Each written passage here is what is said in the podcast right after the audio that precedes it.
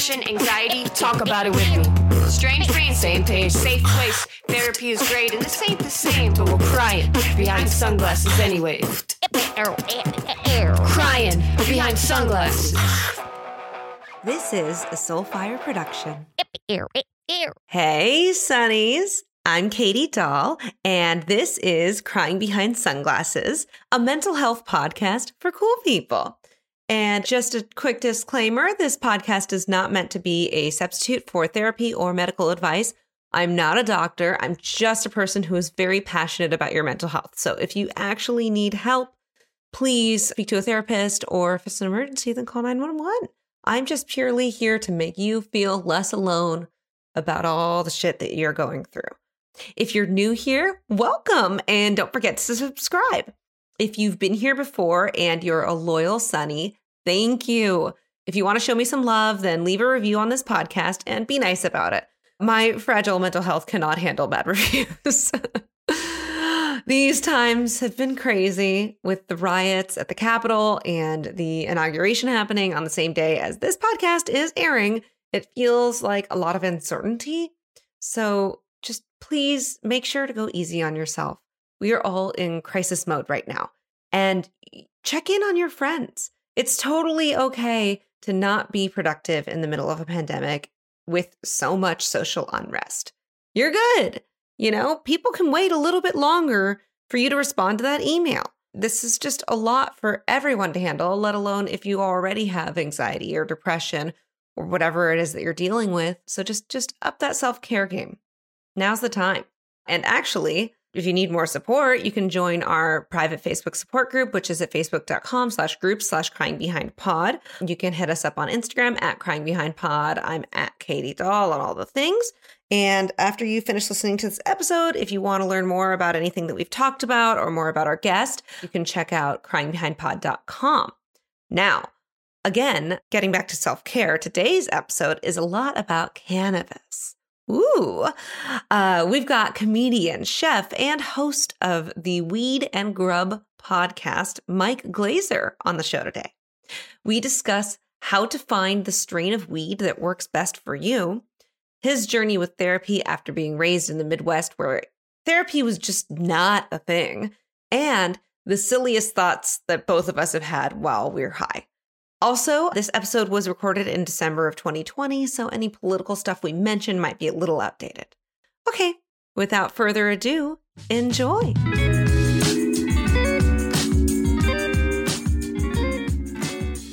Today's guest is an old friend of mine. I actually I feel like the last time I saw him, he was playing a didgeridoo at a comedy show. uh, he has a really great podcast called Weed and Grub that is all about comedy and weed and food. Please welcome Mike Glazer. Does that sound like a didgeridoo? Kinda, cool, yeah. Cool, fun. Do you? I'm sure you remember that. That was a while ago. That was it. Joe Carden on his show. Um, at it wasn't it wasn't Nerd Melt. It was a theater right next to it. Ruby, the Ruby Theater. The Ruby, yes. Yeah, yeah. I loved that. I was his one man band sidekick, and uh, you, it, I loved that show because it was so loose and we didn't need to try too hard. We could just have a good time. And I learned I can't play the didgeridoo, but you can't really not play it either. It's it's the perfect way to just make a sound and act like you know what you're doing. I mean, I watched you play it several times, and I would argue that you do know how to play it. I think everyone knows how to play it. well, but you have to have that like lip vibrating motion, which not everyone is able to do. It's like, but have you, right? Katie? Have you ever hit a bong? yes. Then you know how to play a didgeridoo. Oh, okay. You know what I'm saying? Like, wait, I feel like it's one to one. Bong, no, but the bong you're sucking the air out. The didgeridoo you're blowing the air in. True, and that would make the bong water go everywhere well, that was a bad. That was just bad. I'm already no, being called it. out. I love that. Like, I was going to bring up all the weed stuff with you anyway because that's like you're the expert, and uh, that's what your podcast is about. So it's a perfect segue. But um, I appreciate you coming on here and um, just being open to talk about your mental health and everything. Uh, how has your mental health been during this lockdown? Has it just changed in different waves or has it been kind of the same? I think I'm like a 6.8 out of 10 right now, roughly. Like I'm decent, headed towards reasonable. And Okay, so 6.8 out of 10 as far as like your overall well-being. yeah, my deal. Yeah, I would say so. And um, I, it's, I mean, we've been as low as negative one. We've held on to a three pretty tightly for quite a few months, and now I'm right around a six eight. So the the roller coaster has kind of rounded its last loop. I hope. I mean, 6.8 is, is pretty decent for like the state of the world. Yeah, I'm just over it. You know what I mean? Like, I'll show up again for Georgia in January, but until then, I- I'm gonna like do me and focus on my deal, and that makes the world a lot lighter to be a part of. Yeah, I know what you mean. Like the, all the months leading up to the election, where it felt like, oh, we all have to take action, we have to talk about it, we have to post about it, right? Yeah, like It's I've exhausting. it, it is, and I've hit, I've texted stop to every single text message for fundraisers. I've unsubscribed from every single political email. Um, the rest of the year is I'm going to focus on my projects, my family, my friends, my whole deal, and then I can be even stronger and come out a little bit hot and energized for 2021 to get back on the political um, activist bandwagon to make the world a better place. But I can't make the world a better place if I'm not in a good place. So I got to do me. Yeah. Yeah, it's like that old cliche, like put on your oxygen mask first, or like hit your own bong first, I guess, in your case. exactly. so yeah, that makes sense. I think um I'm gonna be like we're recording this now, but I feel like I might not even release the interview until January because uh, I'm gonna just take like all of December off and just recalibrate, go into my weird little den, you know, do a lot of self care. what, what does self care look like for you? Um, m- for me, I meditate every day. Uh, but being more consistent with doing it in the morning, right when I first wake up, like keeping that morning routine, uh, as well as taking a lot of hot baths. Um, yeah, I have a bathtub. I just got into Epsom salt. I had no idea. It's unreal. You didn't know that it exists? no clue. I'm not a bath guy, and I've had a tub at my apartment now for since I've lived here, and I've used it twice. But my uh, I just I just got Epsom salts, and they're fucking great. I'm I'm uh, I'm new to this whole bath thing. Yeah, yeah. I, that's so funny that you said that because actually, I've had a similar experience. But the last apartment I lived in had a bathtub. I was there for about a year and a half. I maybe used it twice, and then I moved to this new house. There's not really anything different. It's not like this bathtub is better, but something about the loneliness of isolation or like just wanting to put myself in this warm thing or maybe like as we get older all of our joints are just falling apart just feels feels good and i've i've become a bath person Yeah, I I don't know what to do. they give me anxiety because I'm not sure what I'm supposed to be doing in a bath. And everybody's like, you're just supposed to relax and like be in a bath, and that's a nightmare to me. That sounds like a nightmare to to just like be in a place and be present is uh is like, woof, that doesn't sound relaxing at all. That sounds like the opposite. wait but isn't what we're doing right now you and i are having a conversation we're being present with each other it's not that bad no, it's great. Yeah, if if I could take a bath with another person and then try and monetize it, I'd be so happy. Wait, let's do that. Let that's the next podcast. Just like uh like bath time with Glazer. And you just have totally non-sexual, normal hot baths with your guests. Yes. yes. Yep. Uh, I feel like this would have to happen post-COVID because I don't know how we would do this. Yeah, unless the bathtub was like ten feet long, like a like a dining like a dining room table in Richie Rich, just a super Oh long bath. How fun would that be? That would be great, actually. It's like a lap pool, but hot. Yeah, yeah, okay. You know what? You sold me. I love it. Like a limo length jacuzzi. I've never seen it, but I want one. Well, they do have j- limos with jacuzzis on the back. Mm. I've seen that. Can you Right. make the whole limo a jacuzzi though? Because that would I be so sick. You know what? We're going to get on that. I'm going to look it up. I'll, I'll let you know Okay. if I can find one to rent in LA.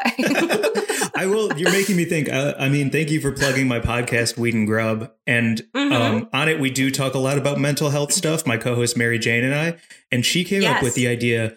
I've always wanted an infinity pool. I think that they're just beautiful and luxurious and a dream get for me. It's on my vision board. And she was like, "What about an infinity bubble bath?" So that I could like soothe and meditate and and like filled with Epsom salt. An infinity bubble bath would be a dream.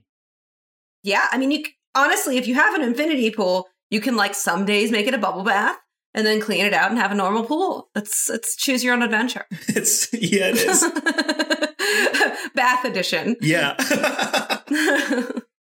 yeah. No, I was listening to your podcast and I really enjoyed it. I like how it's just like it's very relaxed. I do feel the friendship between you and Mary Jane. It's not just like two people that are super scripted or trying to be perfect all the time. And I really enjoy like just how laid back it is. And also like you are able to share all of your expertise, but like in this chill way.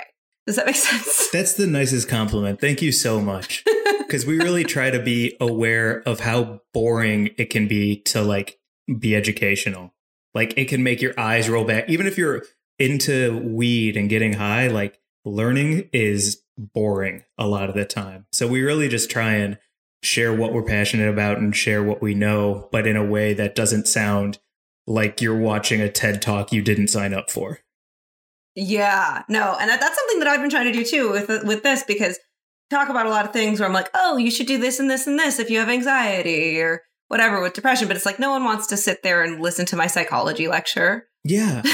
you know, people want to laugh. Can I ask you how you feel about get, getting advice?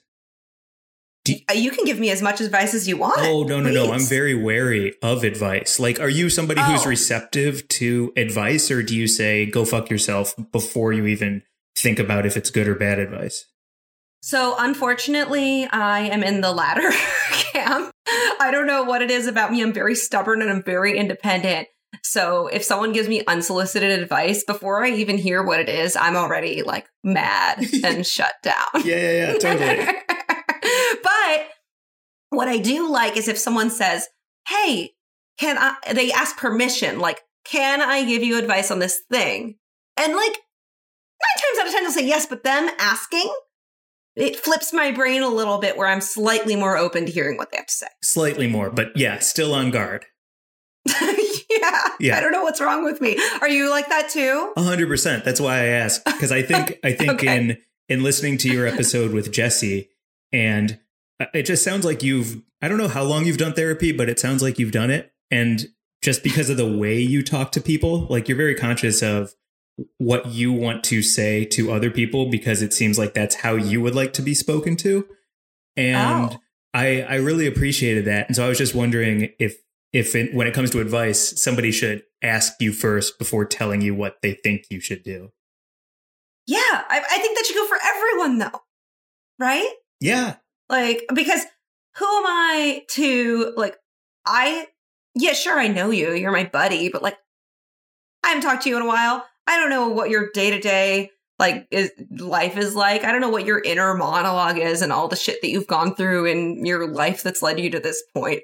So, who am I to tell you what you should do? Unless you're in some sort of like life threatening situation and I'm like, hi, I'm going to help you. Yeah. you know other than that i'm like no if you're not hurting yourself or other people i'm kind of i try to be hands off or ask permission Agreed. And advice is really tricky too because if you listen to it and it doesn't work out for you, then there's like this dent in the connection Mm. between you and that other person. Or the opposite of that can be if you listen to it and it works out, they get to take a little bit of the shine. And it depends on if they're alle- if they can just let you have it or if they have to then be like, see, told you. And then they've inserted themselves into this narrative that you didn't ask for. It's a very, I don't know, it's, I'm, I'm real sensitive to it. that's interesting so do you, did you get advice from like a friend or a therapist that turned out that way for you where they were kind of trying to take credit for I just feel like done. everybody knows what they should do and knows the answer to shit, and nobody should really ask a lot of questions. And you kind of already know the answers to your deal. Like when I'm at a Q&A for like the Writers Guild or something and somebody raises their hand and asks a question, I'm like, "Bitch, you know the answer to that is like writing more or reading more or watching like uh, people just want to talk to talk and I I am I'm real against that. And so when it comes to things like advice, and I'll talk about my therapist in a second. Um yeah. when it comes to things like advice, I, I love that you were just like, yeah, you should you should ask permission to give your advice and then you can't be offended if they're like actually no i'm just going to do it my way like whether i'm Yeah. scared or not i love that Yeah, thank you. Yeah, I think it's it's really important. I I think this is from my mom. She really instilled in me just a sense of really intense independence because she was like this badass 80s stockbroker business lady who was doing it for herself, didn't want to hear anything from no man. So I just like grew up seeing that. I was like, okay, yeah. So that's what I'm supposed to do. yeah fucking that's so powerful that's great yeah. but do you does it get you in trouble though because you you don't necessarily it's not that you don't work well with others it's that um people let you down pretty easily Uh yes you're a and yes. right Yes, because I'm a perfectionist, right? Mhm. And so it's a problem because when I try to outsource things, nine times out of 10, they're going to do, they're either going to be too slow or they're not going to do a good job or they're going to do a good job that they think is a good job to their standards, but not by my standards. yeah And then I just end up feeling like an asshole because I'm like, hi, thank you for doing that. But also, like, could you have done this part too? Um, 100% and so it's it's difficult like i mean i was on a sketch a house sketch team for about two years um and that was a big exercise in like um working as a team because you're just you've i mean I, have you been on a house team like or like on a team that was just strangers that were thrown together for improv or sketch or anything In Chicago, I was. I didn't really pursue it once I moved to LA. So, but I'm super familiar with it. but you know like the dynamic Oh yeah, yeah because i remember i'd only seen you done stand up so i didn't know if you'd done the group stuff but um it's interesting because with that you're managing a lot of different egos a lot of different ideas and it really taught me a lot about being able to like sit back and take take the back seat sometimes and just let someone do their idea even if i think it's terrible because it's not always my place to say something. Totally. you know and then by the same token also like if i have a thing and someone's like hey can i make a joke pitch on that?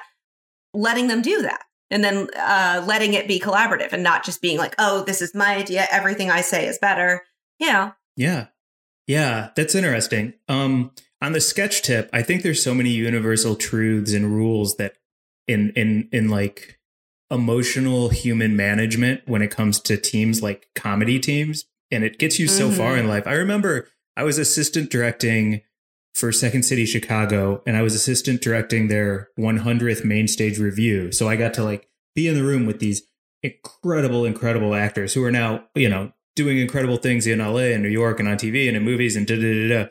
And the thing I really learned about their writing was they always wrote for themselves first for the show, but made sure that all of the supporting characters in each sketch were juicy enough that somebody would want to be in that scene with them. So they gave the Yeah. they gave everyone the laughs, but they made sure they took care of themselves first so that they shined the most while letting everyone else shine as a part of it. And and it made for the best chemistry and it made for like the best vibe in the green room because everybody supported each other while getting their attention that they needed. yeah yeah and it's a good metaphor for life it can be applied to a lot of different things where no matter what you're working in you always have to do group projects at work and if you are in charge of pitching some sort of idea make it make sure that it's not just something that's going to benefit you but it's going to benefit a lot of other people Yeah. as well Yeah, you got to serve the show. You got to serve everybody. it's great. Hmm. yeah Anyway, so you were telling me about your therapist something about your therapist and how they gave you advice or did it I, it was earlier Well, I'm, I'm what with- was that Oh boy. I mean, well, I'm with a brand new therapist. We've had four sessions now. My old therapist, um, when we started, she was just pregnant. And so as Okay. we continued our sessions, she continued to get more pregnant. And so it was a very weird thing where I knew and she knew that our relationship would be ending within eight to Mm. 10 months. And Mhm. it was a, you, you really had to give it your all for yourself and know that something was going to end. And, and, and that was really weird. So it was like a weird breakup That is weird. Wait, you know what that reminds me of? Have you ever seen Black Mirror? Fuck yes. Okay. There's an episode Hang the DJ where they have the relationships. Um, there's like a relationship app that'll tell you when you meet someone like how long you're gonna date. And that like no matter what, you have to break up on that date and then they're gonna have another partner for you. That's exactly like what you just described, where you're like, yeah, okay, I'm entering into this therapy relationship with this with this woman, and I know that after X amount of months, we're gonna have to stop seeing each other, but I'm stuck with her until then, and I'm gonna try to really become a good person and learn from her. Oh my God. That's a bananas episode. I haven't even seen that one. I got to watch that. Oh, I didn't. It doesn't really spoil anything. What I said. It, it's a great episode, though. Oh, I don't care about spoilers. I feel like that is one of the most silly things in the world. If you haven't seen it and you want to see it, you should see it. Nobody should have to fucking censor themselves to something that they enjoyed. Well, yes and no. But what if there's like a crazy twist ending where a main character dies? I shouldn't share that. You don't think so? I don't No. I, I don't have enough emotional investment in your entertainment to care whether you've seen it or not. I'm gonna talk about Oh. something I liked. Is that rude? no, it's not rude. I think that the, the the thing is with spoiler things is if you're worried about something that is in the current cultural lexicon being spoiled for you, then don't go on the internet until you Mm. watch it. yes. that that's your fault. If you log onto Twitter and you see spoilers from The Mandalorian and you didn't watch this week's episode, that's on you. yes. Agreed. Agreed. So, what brought you to the decision to go see the first therapist, like the one who you I don't know when you started seeing them maybe earlier this year. Um, I think you can only figure, I can only figure myself out so much. There's only so many times I can take mushrooms or take Molly or smoke weed or talk to friends. Like you can only get so far into your own psyche by doing that. Yeah. and I just finally somebody described therapy t- in a way that made it click. I'm from St. Louis, Missouri. Nobody goes to therapy. Um, you don't. Like, you know, it's not a Midwestern thing. Maybe it is now, but not when I was growing up. But the way they described therapy to me was talking to somebody who has no emotional investment, whether you're a good person, bad person, and kind of doesn't give a shit either way. And Yeah. It was it was like beautiful like the stakes of talking to somebody who is not invested in you is is so rewarding i can just like be myself and say what i want to say and get somewhere deeper than i ever could with somebody who i actually have a relationship with so yeah. it's great That's such a great way of putting it because it's just this neutral third party and they're not there to like judge you either way. They're just there to listen and give like actual educated objective opinions if you want them. Objective. That's exactly it. The objectivity of it all allows me to like get deeper into who i am. And i have some kind of mental health history in my family and i've had a Mhm. bunch of I, I need to pinpoint my deal and i'm getting closer. There were some things that my old therapist diagnosed me with um, and i was on some pills for a while that i could look up and tell you what they are um, but i don't feel like getting up right now and That's totally fine. I You mean, know. whatever you feel like sharing. I think that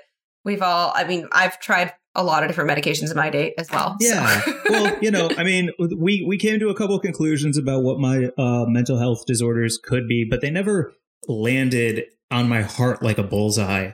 And so I, Yeah. I was always kind of like, yeah, maybe, but I don't think it's that. I think it might be something else. And I've taken a lot of tests online, so I probably know quite a bit. And oh yeah, Yeah. those are all perfectly accurate. It's not like you're just like secretly ticking the box to get the diagnosis that you want no or to way. not get the diagnosis that you don't want. Right, exactly. No way. No way.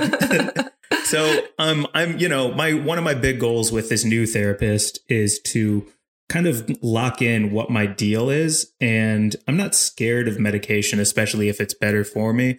But um I've gone through like weird mental breakdowns and I've gone through deep areas of depression that I know runs in my family and I've gone through just like these bipolar peaks that are just bananas and I'm like knocking on friends' doors at six in the morning and I haven't slept for 24 hours and I'm like, let's write. And it's just like inappropriate behavior that um you know is Wait. Hold on. Yeah, sure. Go back because this is entertaining. Yeah. if- I'm sorry if it was distressing to you. I mean Uh, I'm a comedian. This is all fucking material. uh, you did not sleep for 24 hours and then showed up at your friend's house at 6 a.m. Were you thinking at all, or were you just like totally out of it? I was just like so inspired and feeling so creative, but I was so Uh-huh. but I was so lonely and alone that I just kept buzzing their intercom to get them to wake up and like Okay. and make something with me. I was like, "Let's write a script. What are we doing? Let's go." Like early bird catches the worm and like I think that's the problem. I think that's not the pro- it's not a problem as much as like a consequence of not understanding that there's consequences when you're just so out of bounds and so um I don't know, bananas that you don't really think did- about it. yeah. What did your friend say? Did they wake up? They did wake up and they were like, "Hey man, I'm sleeping. It seems like you should get to work." And they just kind of like gently turned me around and walked and like headed me back to my apartment, you know. So Oh, well, that's that's kind of them. they weren't kind. like a dick about it. No, not at all. I think a lot of the things that I've done, I'm sure that I've made some choices that in my head have hurt my career because I wasn't able to get a handle on my own mental health at the time. Mhm. And they and those things because they're not intertwined with drugs and alcohol, I think that it's an even worse regret and more shame around it for me. Mm. You know, because it's your own you betraying you. It's not like your Yeah. choices to get drunk or your choices to do drugs had an impact. It's like you betrayed your own self. And so when that happens, how can you actually even trust yourself to make good decisions? And that's, it hits me so hard. yeah, I get it. yeah. I get it. Um, yeah, because I've dealt with like just not trusting myself uh to be able to like handle it. You know, I have like weird I don't really have it anymore, but I used to have a lot of like weird nightmares about being successful and then um having a meltdown or just totally losing it and then as a result like losing whatever career I had built for myself, you know. oh, So that's a very real fear that I used to buy into. I don't really think about that anymore. I have new things, but you know, yeah. Oh, there's always a new one. Um, can there's I, always a Can I ask you about Uh, that? Because that's that's something I can't that part I can't relate to, but the idea of like self-destruction or fear of success or like your subconscious wanting something but also being too scared to grab it, like would you manifest those things in the real world while, where you would say no to something you should have said yes to or was it just a dream that would like be sticky like a vine inside your body? Uh, I think it was like a dream, and then it was also uh, it would stop me from putting myself out there. Yeah. That I guess is the best way of, of putting because it would just be like, well, I'm worried that I'm going to fail, so I'm just not going to even try. Yep. That's kind of what what I used to think. I think that there was a huge change for me that happened uh, eh, almost three years ago um, when I got to act. I got like a a the, a really big part in a feature film for the first time, and got to like be on set for a few weeks. And after that, I don't know, there was just something that shifted to my brain where I was like, oh, cool, like uh someone actually gave me the chance to do like a bigger part and like something that matters like this is something that's possible for me it feels tangible it feels real and then i just kind of grabbed the bull by the horns and went and took a bunch of acting classes and like reinvigorated myself. It's not like I ever quit acting, you know, like I've been working on and off since high school. Um, but I think that there were a few years where I just kind of felt uh directionless. Yeah. Yeah. You know? For sure. Like that kind of validation that is like that you respect and other people respect goes so far. You can hold on to that shit for 20 years and it'll keep you fucking trucking along. It's good gas. I gotta be honest. During quarantine, I have probably spoken to my therapist more than I've talked to my best friends. She's always there for me to help me through those tough times. And if you're looking for someone to help you with your mental health journey and you don't want to deal with calling a million therapists only to find out that they're not accepting new clients, then you should probably check out BetterHelp. BetterHelp is the best resource for online counseling. They will assess your needs and match you with your own licensed professional therapist and you can talk with them via unlimited messaging, video calls, or phone sessions. It's super easy. And if you want to switch to a different therapist, you can do so at any time without an extra charge. So take it from me, your gal who's very picky about therapists. You've got to check it out. So if you go to betterhelp.com slash crying behind pod, you'll get 10% off your first month since you're a listener of this podcast. That's betterhelp.com slash crying behind pod. And full disclosure, yes, they sponsor this podcast. So if you go there, you'll be helping me out too. Win, win. So as far as your like history with cannabis and weed and stuff, like you're an expert now, right? Uh, you, you guys were the I mean, you're the official, an official selection of South by Southwest 2020. Mm-hmm. Oh, 2019 top cannabis podcast you need in your life. I mean, you're an expert now, right? Where did this all start? Like, did you, um, were you a kid who like tried weed in high school or was it later in life? Yeah, I tried it when I was, I think, somewhere between 13, 14, 15 for the first time. Okay. And um, it took me a couple tries for it to land the way that I was hoping it would in my life. Um, and once it landed and it kind of, you know, the, the environment and my, the people I was around and the strain, like once everything all clicked the way that you hope it clicks, like some kind of weird indie Zach Braff movie, then I was just like off to the races. And I was like, I love this plant. I love how it's helping me. Um, I mean, I, I want to learn more about it and I want to learn more about like how what it functions like in the world. And when I get I get pretty obsessed with things pretty easily, and once I do, I try and dig as deep as possible, as fast as possible. And uh, and for me, like weed is one of those things that is always it's kind of always been my friend or my bud, I guess you would say because you know, ding ding ding ding ding ding. uh, yeah, and we, that I mean, say what you will about weed, it's always been your bud. Mm-hmm. Uh, I'm actually I'm having a little weed soda as I talk to you. Was I that a can? That a pro- mm-hmm. Oh, that stuff's great. Nice. It's really good. What I like about it, because I'm kind of a baby with weed. I didn't try it until my last year of college, so I don't have a big resistance to it, you know, or big tolerance. Yeah. I guess you would say. But this is like it's only two milligrams of THC, four milligrams of CBD for the whole can. That's awesome. So it's just like, oh, I'm just chilling. Like I don't feel high. I just feel relaxed. Yeah, it's a little bathtub for your soul, right? Ooh, yeah. they should they should take that into their marketing.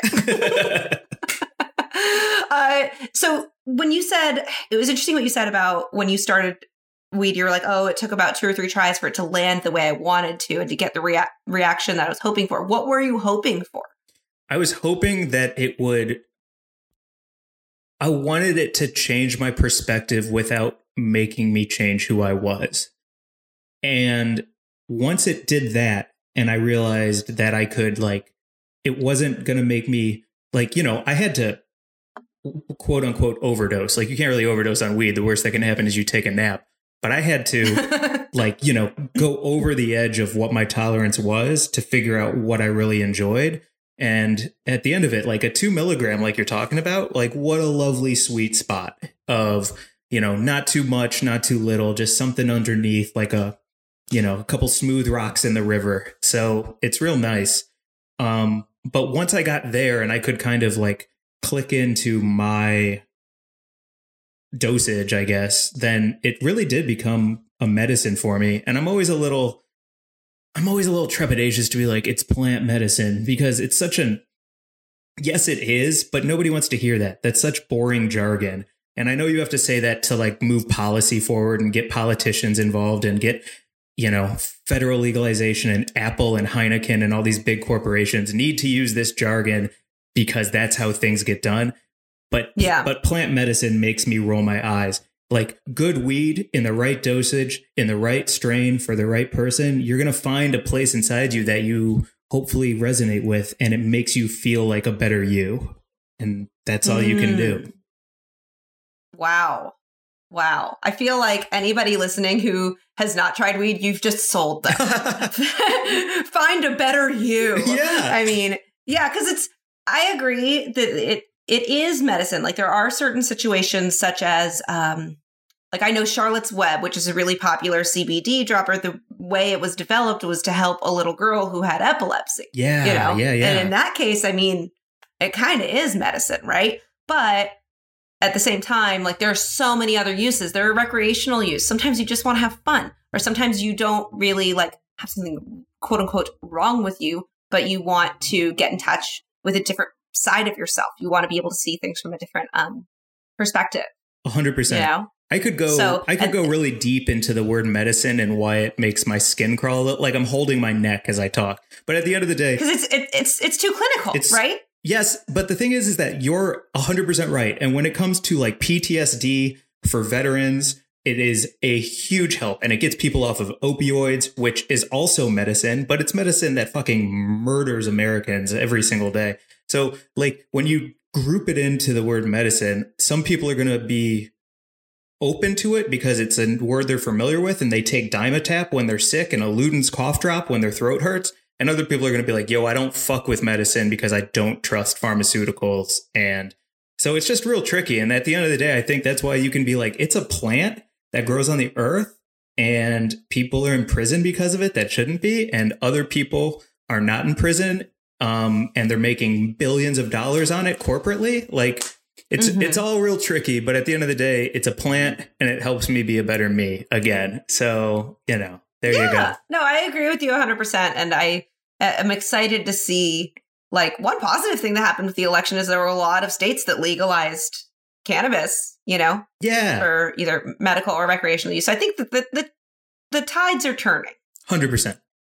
People are seeing it differently, I think. And the cool thing is too is like uh, the culture around it is changing, which is really exciting. Um like we always say on our podcast Weed and Grub like low and slow is the way to go because um you know, try something, try it slowly, like dip a toe in the water, don't do a cannonball. So that's the best way if you haven't smoked weed or taken an edible or done a tincture or fucking a you know a dab is a different story a dab will make you Oh. you know listen to a song on repeat all night drinking orange soda till the sun comes up but you know Is, is that the stuff that's the wax? yeah totally Oh, man. I did that one time, never again. respect totally yeah it was too much for me. I remember that was the one time in my life that I actually thought I was going to die from weed.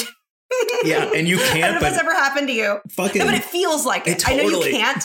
It felt, I don't know what happened to me. It was actually, yeah, I'm trying to think. This is my early 20s, and I was like partying um, at my now boyfriend's house. We were friends back then, and I would go over to his house and smoke with him and his buddies.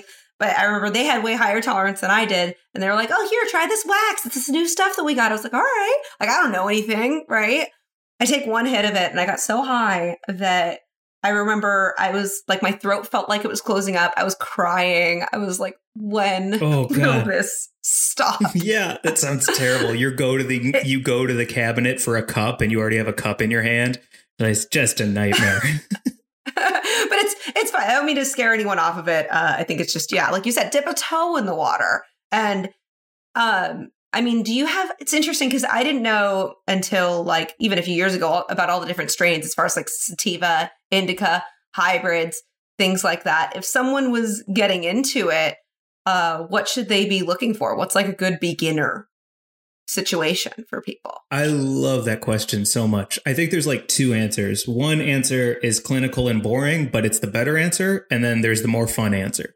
Um Okay, so the clinical I'll take both. Okay, so the clinical and boring one is if you go on this website Leafly, L E A F L Y dot com. It better be a com. If it's an org, get your life right. Um and there you can you can almost customize a strain based on what your deal is almost like you would build a sneaker on a custom nike app so you can be like mellow um you know low energy um something without a lot of thc and more cbd more sun grown organic and you can really find what you think might work for you and then that will lead you to dispensaries that hopefully carry something like that strain so you can really do a lot of research online before Wow. you go into it um, another way that I like to say is get a lot of stuff if you can afford it and try a little bit of everything and keep a journal. There's this awesome company I'm going to shout him out because I've kept a journal with him before called Gold Leaf. No, this is great.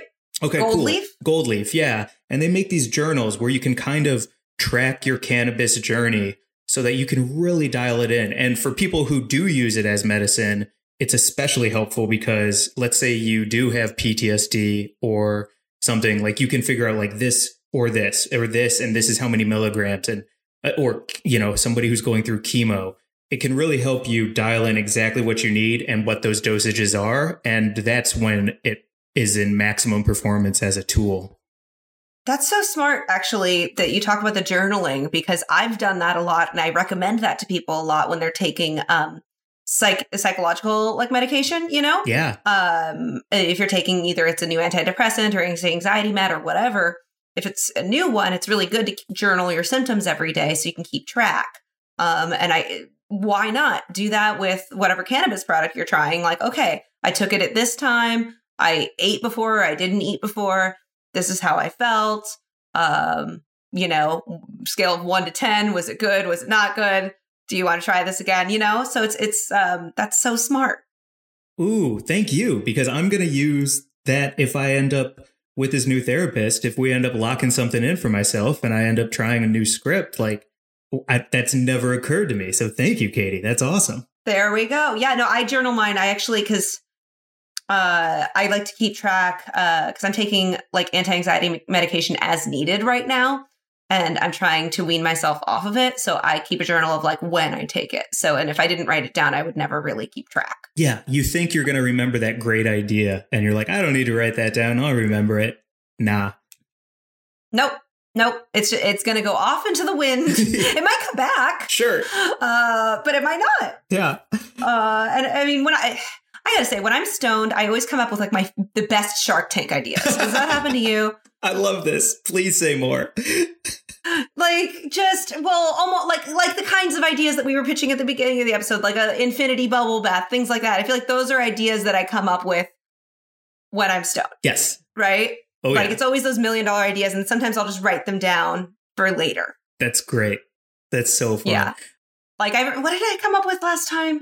Um oh, I came up with something called a tat patch, which like if you have a tattoo cuz you know sometimes you have to cover it up if you're an actor especially or just because you're going to a family event or something. There's makeup of course, but like what if you're wearing a white shirt? You know, it's going to rub off on that. What if you could order like a custom skin colored patch that was the exact outline of your tattoo? You could stick it on and like blend it in and then you were fine. That's so brilliant. That was a stoned idea I had. Nice. A tat patch. I don't know. Uh, what do you do? You have any examples of good ideas that you've come up with? Yeah. Oh, well, it's not a. I don't, I don't know if it's a good idea, but it's a wish I had recently. I was eat, Okay. I was eating uh, waffle fries, a bag of frozen waffle fries, and I Mm-hmm. wish that they had sold the inside of the waffle fry, like the little dots, almost like you would sell a donut hole to a donut. I wish they would sell the inside of the waffle fry, yeah, right? Because how fun would those be Right. to pop in your mouth? they, they that would be like little potato squares, little tiny, tiny squares. Yeah, you grab a handful of those like popcorn and throw them in. That's a fun thing to eat. Heck yeah! Wow.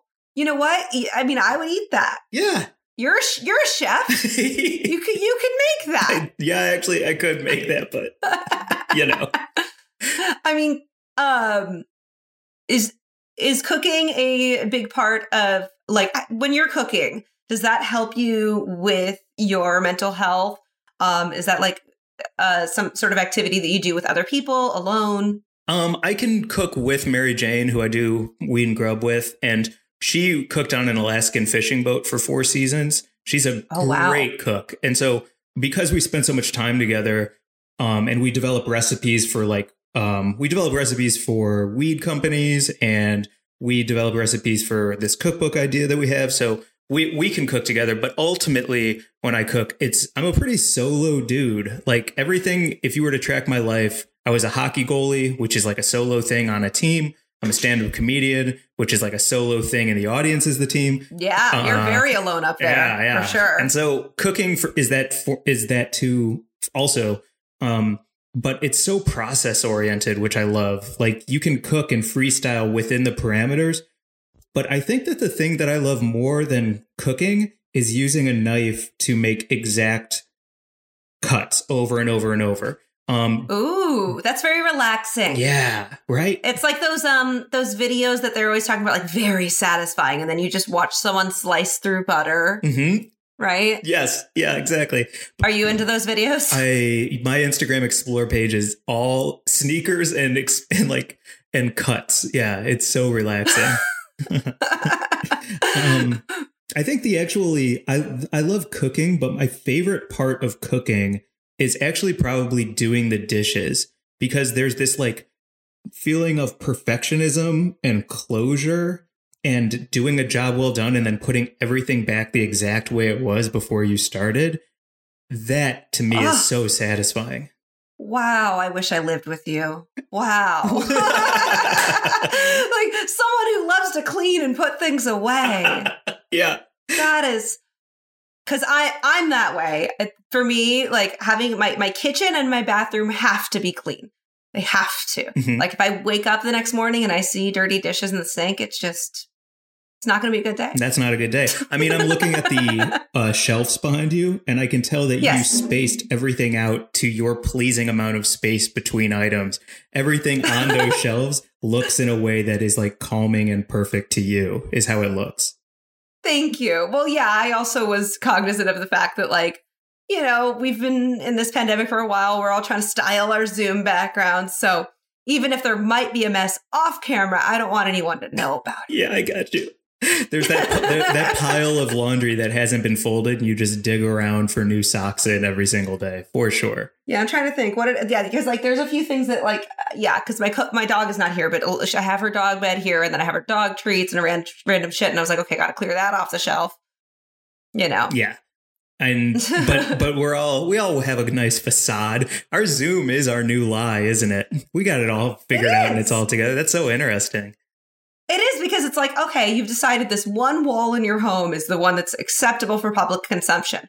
The rest of it, no. yeah. Don't look over here. I remember when the pandemic first started and I was, I don't know what I was doing, but I remember I used to always do like Insta stories when I was out, you know? And I, then all of a sudden it was like I was never leaving my house and I was like, this feels very intimate. Please, like you're in my kitchen. Why are you in my kitchen right now? But I have to talk to you and this is all I have. so now I've shattered the facade. You thought that I lived in some multi million dollar house. No, I, I was just living in a studio apartment at the time. the facade has been shattered completely. Mm, yeah, I hear that. I, you know, what I was going to ask you about, which I, I was listening to a few different episodes of your um, podcast, was how was it talking to Jim Belushi? Pretty fucking cool. I really respect him. I like him a lot. He has a big heart and he is also the kind of person who I, I learned a lot from him talking to him. He he's um the first time we interviewed him, we talked about um his his Blues Brother brand for cannabis. That was ultimately Of why course, we were yeah. talking. But then we started talking about his brother and ayahuasca and how he's used ayahuasca as a very healing plant and medicine in his life on countless times. And there was something just really human about him. And I think when you talk to people who are just celebrities, like as a broad name for the type of people who reach a certain level where their house is paid for by doing TV and movies and their house Sure. is big, they're a celebrity. But at the end of the day, there's somebody who has a lot of love in their heart and wants, and a lot of people that are relying on them for work. And I think that was the Oh, part that was so interesting was talk, him talking about needing to take charge of his own life, doing ayahuasca, feeling a like so many emotions about his brother, and then having everyone from farmers to his family to production staff to grips and all of these people relying on him as the star of a show and what that can do to a person. And the thing I learned from him is how you can thrive and you want that because it allows you to give your all and everybody gets to grow and thrive and get a paycheck because of it. And that can fuck some people up, but you meet somebody like him and they thrive in that kind of situation.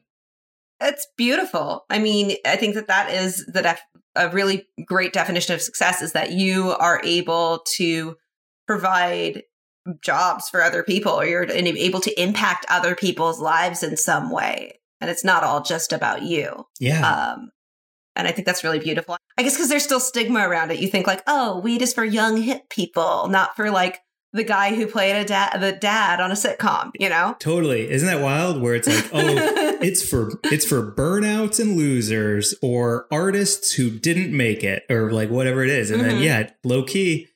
Um, Robert Altman used to smoke a joint after filming every single day while he watched the dailies, just so that he could look at his dailies from directing with fresh eyes and Mhm. not dwell on how the day actually went, but on the footage that was in front of him. So it's a pretty good tool, you know? Yeah. And do you use it like for you? Is it something that you like microdose throughout the day, or is it um, more like that you use it as a tool at certain times that you need it? Um, How, like, what's your hmm. relationship with it right now? I've had a lot of different ones. I've abused it to the point of just being stoned from morning, noon till night every single day.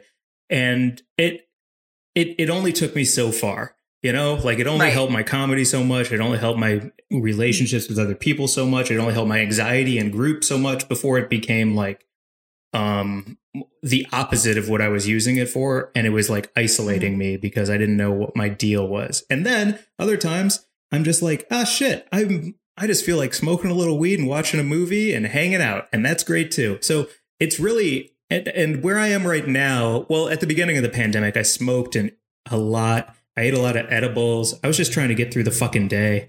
Um, Yeah, we all were. you know, yeah. And where I am right now Normal. is like I I'm I get high every day for sure. It just matters on when I do it and why I'm doing it so that I'm I'm using it the way that I like to use it. So like I've been exercising, doing this 30-day apartment exercise routine to try and like, hmm you know, just get fucking I want to get so hot that I don't have to do comedy anymore. You know what I mean? I think you're very attractive, Mike. I don't know what you're talking about. Thank you, Katie. I just I want to I want to just like I want everyone to pay me to take my shirt off, and that's my career. Oh. yeah. Before I let you go, uh, because we've been talking for a while, I wanted to ask you. I have a little segment called Hot Tips. Hot Tips, Hot Tips, Hot Tips. Bow, bow, bow. Where I would like to know that if you have a bad day, uh, whether that's like an interview on your podcast that didn't go the way that you wanted, or uh, I guess in the before times, if you bomb on a comedy show, uh, when you come home, what is something that you can do to hack your mood to make yourself feel happy? Um, gosh, there's so many things that I try and do. You gotta dump it. You can't keep it inside and let that fucking trash bag fill with nonsense. Like you gotta empty the goddamn trash. Write it down with a pen on a legal pad until it's all out of you. Fucking dump that shit. If you like morning Yeah. pages, hit them morning pages, three pages a day in the morning. If you just started therapy and you're like, ooh, this feels weird and greasy and all this stuff's bubbling up after you finish your therapy session, dump it on the fucking page. Let your brain go into your hand onto the page where it dis-fucking appears. And you will feel lighter, you will feel more centered, and you will feel better for it. I feel like that's like a very strong uh like person vouching for journaling and I I'm here for it. Yeah. Like I'm here for how enthusiastic you are about journaling because I feel the same way. Like writing really helps me too. You got to dump that stuff out because if if you just sit and let it fester in your mind, even just like calling a friend, it's helpful too. Just something to get out because if it stays inside, it's just going to get worse. Yeah, it, you only have so much room in the fucking pipes before it gets all clogged up. So, you know, you got to get it out. I think the other one for me is exercise like you mean it. Like exercise to the point where you push yourself and feel like you want to cuss and spit and moan and like you feel kind of gross by the time you're done exercising. Like push yourself further than you feel comfortable so that you can leave it all out there. Because when you don't exercise, your body, it just makes it easier to continue to not exercise. And boy, oh boy, our, our fucking limbs and joints and muscles are made for moving. So you got to lube them up and get them going. Yeah. Yeah, these are great hot tips. I I'm into it and I think you with the exercise, you have to do it regularly because I've noticed that if I take a week or two off, that first workout when you come back is always just brutal. Yeah, it is. And it's it's actually easier if you just keep doing it. yeah, totally. And then you feel fucking guilty if you miss it, which is the best feeling in the world because that means you're going to get it done. Uh huh. I mean, Jewish guilt. That's the biggest motivator. Yeah. That that I've ever had. You know. like the idea is like God is like Katie. That's it. oh, I was waiting to find out what God was going to say to Are me. I thought it was the pearly today, gates. Katie? Have you exercised? you got to exercise. yeah, it's like, Mike, did you did you call your therapist? did you also call your mother? yeah. oh, and I guess the only other advice is 'cause since this one we've talked a lot about weed is Yeah. um give it a shot and there's so much research and education out there now that if you're nervous about it I mean check out Weed and Grub if you want to learn about it on a day-to-day level or DM me in my IG or something but at the end of it like low and slow give it a whirl um don't freak out. If it's not for you, it's not for you, and that's okay. But you know, I, I do think it really helps people with their mental and physical health in a way that um, alcohol or clean eating or you know other things just don't. Yeah. Yeah, I can I can get behind that absolutely. It's I I would say indica specifically discovering that and figuring out what kinds of edibles that I'm into has been really a big game changer for me with uh, being able to sleep and anxiety and uh, all that kind of stuff. That's so good. That's so good. Nice. yeah, I'm I'm super behind it. Um, well, are there any last words of wisdom for people uh, as we're heading into 2021? Uh, you know, if anybody's struggling out there, feeling lonely, anxious, depressed, uh, and they're looking for some some advice, Mm, some unsolicited advice. yeah, you know, here's what you should do. Yeah. Uh, no, advice is dangerous. I'm not all about advice, but I'll say I think the a good way to give advice is to lead by example and just like do it yourself and then if it inspires someone else to do that for them, that's a good way to give advice. So I will say that what I'm doing for 2021, which I have done for the past 5 years and it fucking works, is I'm going to make a new vision board with new emotional, physical, career goals and I'm going to put it on my wall and I'm going to make it my phone wallpaper so that I'm looking at it every single day to remind myself of what I want to achieve. And it feels pretty goddamn good at the end of the year to look at it and be like, holy shit, a lot of this stuff happened. Even in COVID, a lot of stuff on my vision board came true. And that feels awesome. Yes. Oh my goodness. Well, I don't think I could say it any better than that. I I need to make my vision board for 2021 now. Yeah. you've you've inspired me. And making it the phone wallpaper, that's fucking brilliant. Because then you always see it. I just have a picture of my dog, like an idiot. okay. I should have a vision board on here. I mean, not that she doesn't make me happy, but like, you know, Yeah. she doesn't encourage me to achieve my goals. so get it out of here. Um You're out, dog. Whatever your name is, you're out of here. coconut she's fine she means well you know Yeah. uh well thank you so much for coming on the show and everyone please check out weed and grub it's a great podcast very funny a lot of awesome guests and you and mary jane are really really fun to listen to Thank you so much, Katie. And if you want to follow me on Instagram or anything, it's at Glazer Boohoo And if you like this podcast and you like what Katie's doing, because it is so positive and pure and like makes me feel good, uh, give her five stars on fucking iTunes, y'all. Like click five stars. It takes no time and means so much, and it helps boost podcast algorithms so that more people can find it. oh thank you mike thank you for plugging my show i appreciate it Hell yes. all right thank you i'll talk soon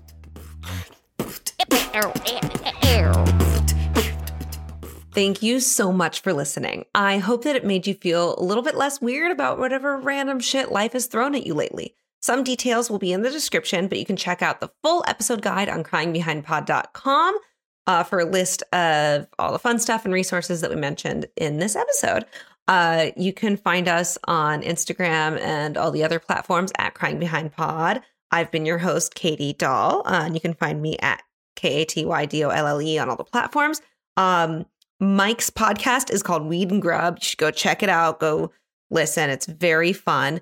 Uh, and you can also find him on social media at Glazer Boo Hoo Hoo. I love that username. So please subscribe, review, rate, or share this with a friend who might enjoy it.